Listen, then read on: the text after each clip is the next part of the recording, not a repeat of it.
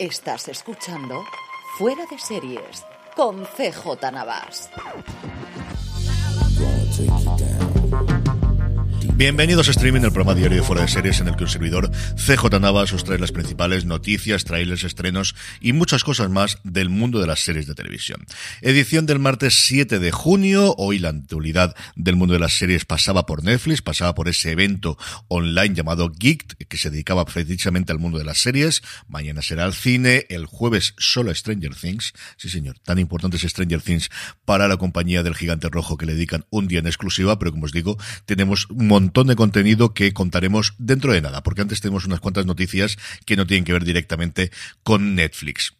La primera de ellas, ya sabéis que me gusta empezar siempre con premios, se ha dado la primera tanda de los Peabody Awards, estos premios con mucho prestigio en Estados Unidos, que son curiosos porque se dan igual a documentales y series que a objetos de arte, que a libros, que a un poquito de todo. Realmente es un panel que decide dar mm, premios a actos culturales que entienden que tienen importancia. Se dan 30 a lo largo de esta próxima semana, se van a dar, se han empezado el lunes y se dan durante toda la semana y tenemos cuatro para documental. En la categoría de documental se ha dado uno de ellos a Mr. Soul, una producción de la PBS americana, del canal público americana, que habla de un programa muy conocido de eh, los años finales de los años 60, principios de los 70, llamado Soul, que, eh, bueno, pues ponía delante del público americano a artistas fundamentalmente negros. Aquí no ha llegado que yo sepa la serie a España, aunque igual con este premio alguien la compra y la trae para acá. Y la otra sí está disponible en Netflix, os iba, lo he dicho antes que no iba a hablar de ella, pero al final, pues con esta cosa no queda más remedia, que es High on the Hog, como la cocina americana transformó a América. En España podéis encontrar el documental como A pedir de boca, así es como lo ha llamado este High on the Hog, y es una serie en la que Stephen Satterfield sigue a partir del libro de la doctora Jessica B. Harris, que aparece en varios de los episodios,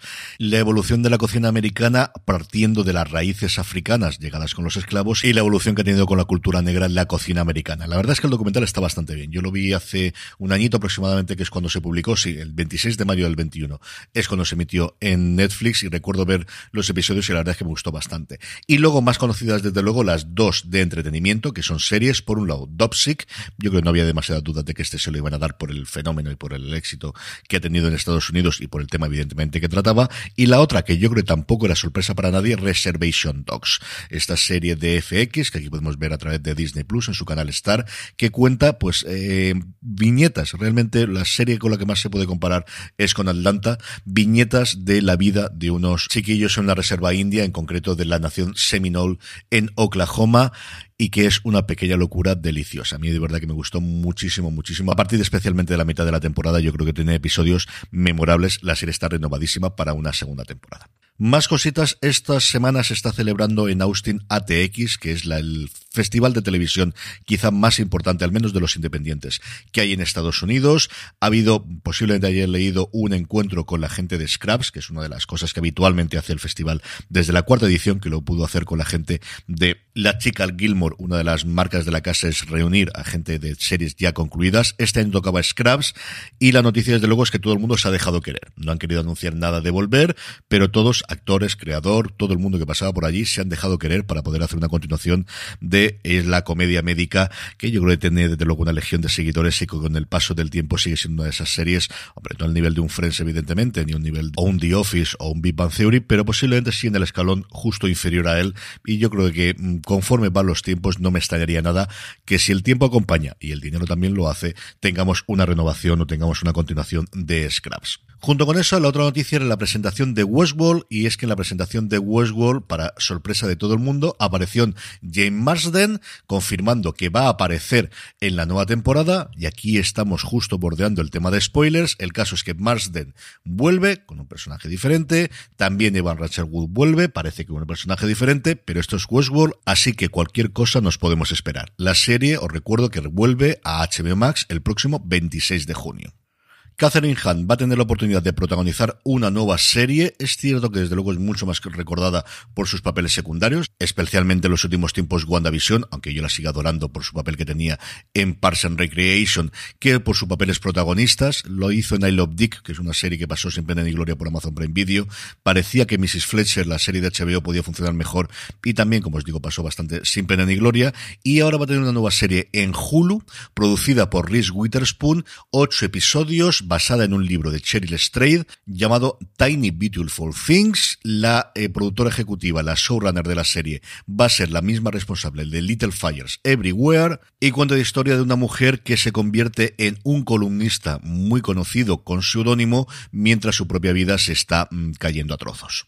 Y por último, más cercano a nosotros, ya se conoce al protagonista de Valenciaga, que sigue siendo el título provisional de la serie original de Disney Plus, la primera que se anunció de La Casa del Ratón en nuestro país, aunque luego la serie de Itana de Miguel Bernardo le ha adelantado un poquito por la izquierda, parece que se va a estrenar antes. Y va a ser Alberto San Juan el que se ponga en la piel del genial modisto español, una producción dirigida por José Mari Guenaga, por John Garaño y por Aitor Arregui, los responsables de Loreac, de Andía y de la trinchera infinita y que posiblemente, por las fechas que se están barejando y cuando tenemos la confirmación de este casting, vaya a coincidir en el tiempo con esa serie de Apple TV Plus que comentábamos el fin de semana sobre el auge de Christian Dior tras la Segunda Guerra Mundial en París y la caída de Coco Chanel que cada vez va incorporando más intérpretes a su elenco. Así que una cosa curiosa que se pongan de moda precisamente en las series sobre modistos. Y todo esto no era más que el aperitivo porque realmente los grandes anuncios de hoy venían de la mano de Netflix, como os decía al principio,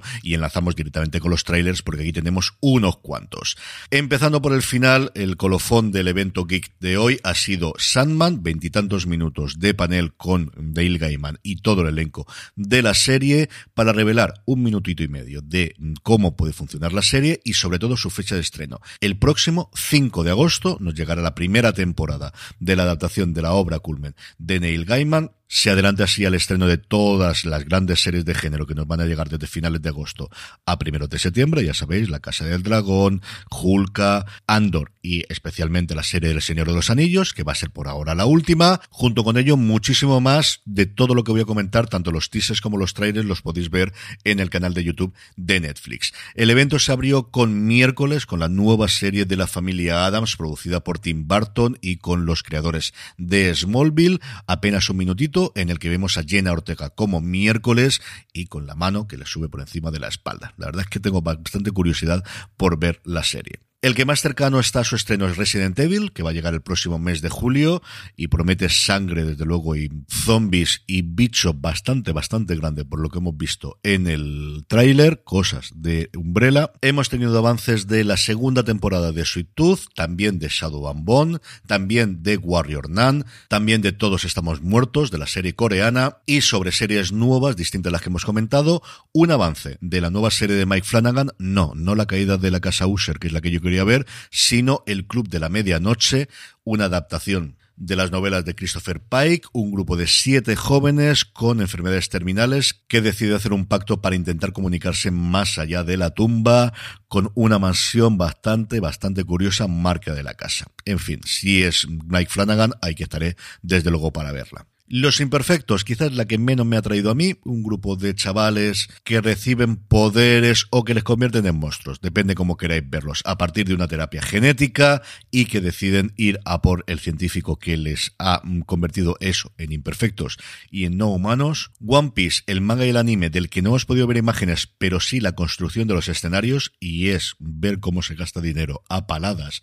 Qué verdadera barbaridad los barcos, la reconstrucción que están haciendo para los aficionados de luego One Piece. No os perdáis ese vídeo porque es sencillamente maravilloso. Y la que a mí más me ha gustado, 1899, la nueva serie de los responsables de Dark, que cuenta algo misterioso que ocurre en un trayecto de un transatlántico ese año, en 1899, entre Europa a Estados Unidos, la primera serie que Netflix rueda con el Volume y además le dicen ese nombre, que es una cosa que me ha llamado mucho la atención, porque al final yo pensaba que era, si no una cosa patentada por Disney después de The Mandalorian, sí la forma que ellos tenían para referirse a ese hecho de tener esas pantallas por la parte de atrás cuando ruedan, en el que puedan mostrar imágenes y no tener que rodar con pantallas verdes o pantallas azules, o pantallas azules. De hecho, Star Trek lo ha utilizado para Discovery y para, también para picar de esta última temporada y le da un nombre técnico que al final utilizan siglas. Pero no, aquí los dos co-creadores, Baran Boodar y Jan Friese, se referían directamente a este muro de LEDs gestionado a partir de motores de videojuegos y en el que se combinan realidad virtual y realidad aumentada para poder diseñar el, cómo se va a grabar posteriormente las escenas directamente como de Volume, que al final parece que es el nombre que se va a quedar estándar. Ese de que a mí me ha gustado mucho también, tanto el tráiler como el making of, que tenéis los dos disponibles en Netflix para que lo podáis saber y como siempre en las notas del programa en fuera de series.com. Estrenos para hoy. HBO Max nos trae la cuarta y última temporada de Roswell, Nuevo México. Pues ya sabéis lo que nos va a dar a estas alturas, no nos vamos a cambiar. Filming, su estreno del martes es Sospechosos, una serie israelí en la que un grupo de adolescentes que viven en los márgenes de la sociedad se convierten en los principales sospechosos cuando una joven de la zona es violada por un desconocido. Y luego, para mí, desde luego, el estreno del día y posiblemente de la semana, Irma Beb. Hablé largo y tendido de ella en el fuera de series de fin de semana, la nueva serie de Olivera Sayas, en el que reinterpreta o, continúa su película de 1996, en el cual en este caso una actriz americana, Mira, interpretada por una maravillosa Alicia Vikander, cansada de interpretar a superhéroes, decide sumarse al proyecto de un director francés que va a hacer un remake de Le Vampire, de una obra culmen del cine mudo francés de principios de los años 20, realmente un serial, porque fueron varios capítulos, que en esa época había capítulos para estrenar en cines, de Louis Fouillard, que fue responsable también de Fantomas en esa época, y que convirtió en estrella internacional y especialmente nacional francesa Musidora, y el traje que ella llevaba allí, un traje de estos que los americanos llaman catsuit, un traje de piel a cabeza, de pies a cabeza de cuero en un icono del cine francés y del cine mundial. La serie es rara como un perro verde, es total y absolutamente meta, porque al final no hace más que hacer referencias,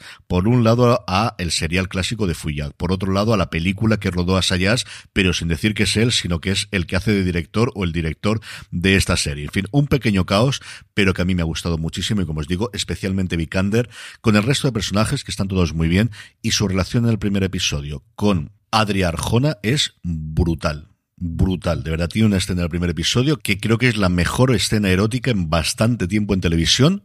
Totalmente vestida las dos y simplemente hablando. Es brutal. Y por último, la buena noticia del día es que falta muy poquito tiempo para el que vuelvan nuestros queridos vampiros de lo que hacemos en las sombras. El 12 de julio se estrena en FX en Estados Unidos, el 13 de julio nos debería llegar aquí, entendemos que en HBO Max, veremos a ver si Disney ha podido recomprar o compartir los derechos y no lo estrena en su canal Star, pero la buena noticia no es que falte poco tiempo, que siempre lo es, sino que lo han renovado y como a lo grande, como se hacen ahora las cosas, por dos temporadas. Quinta y sexta temporada para lo que hacemos en las sombras.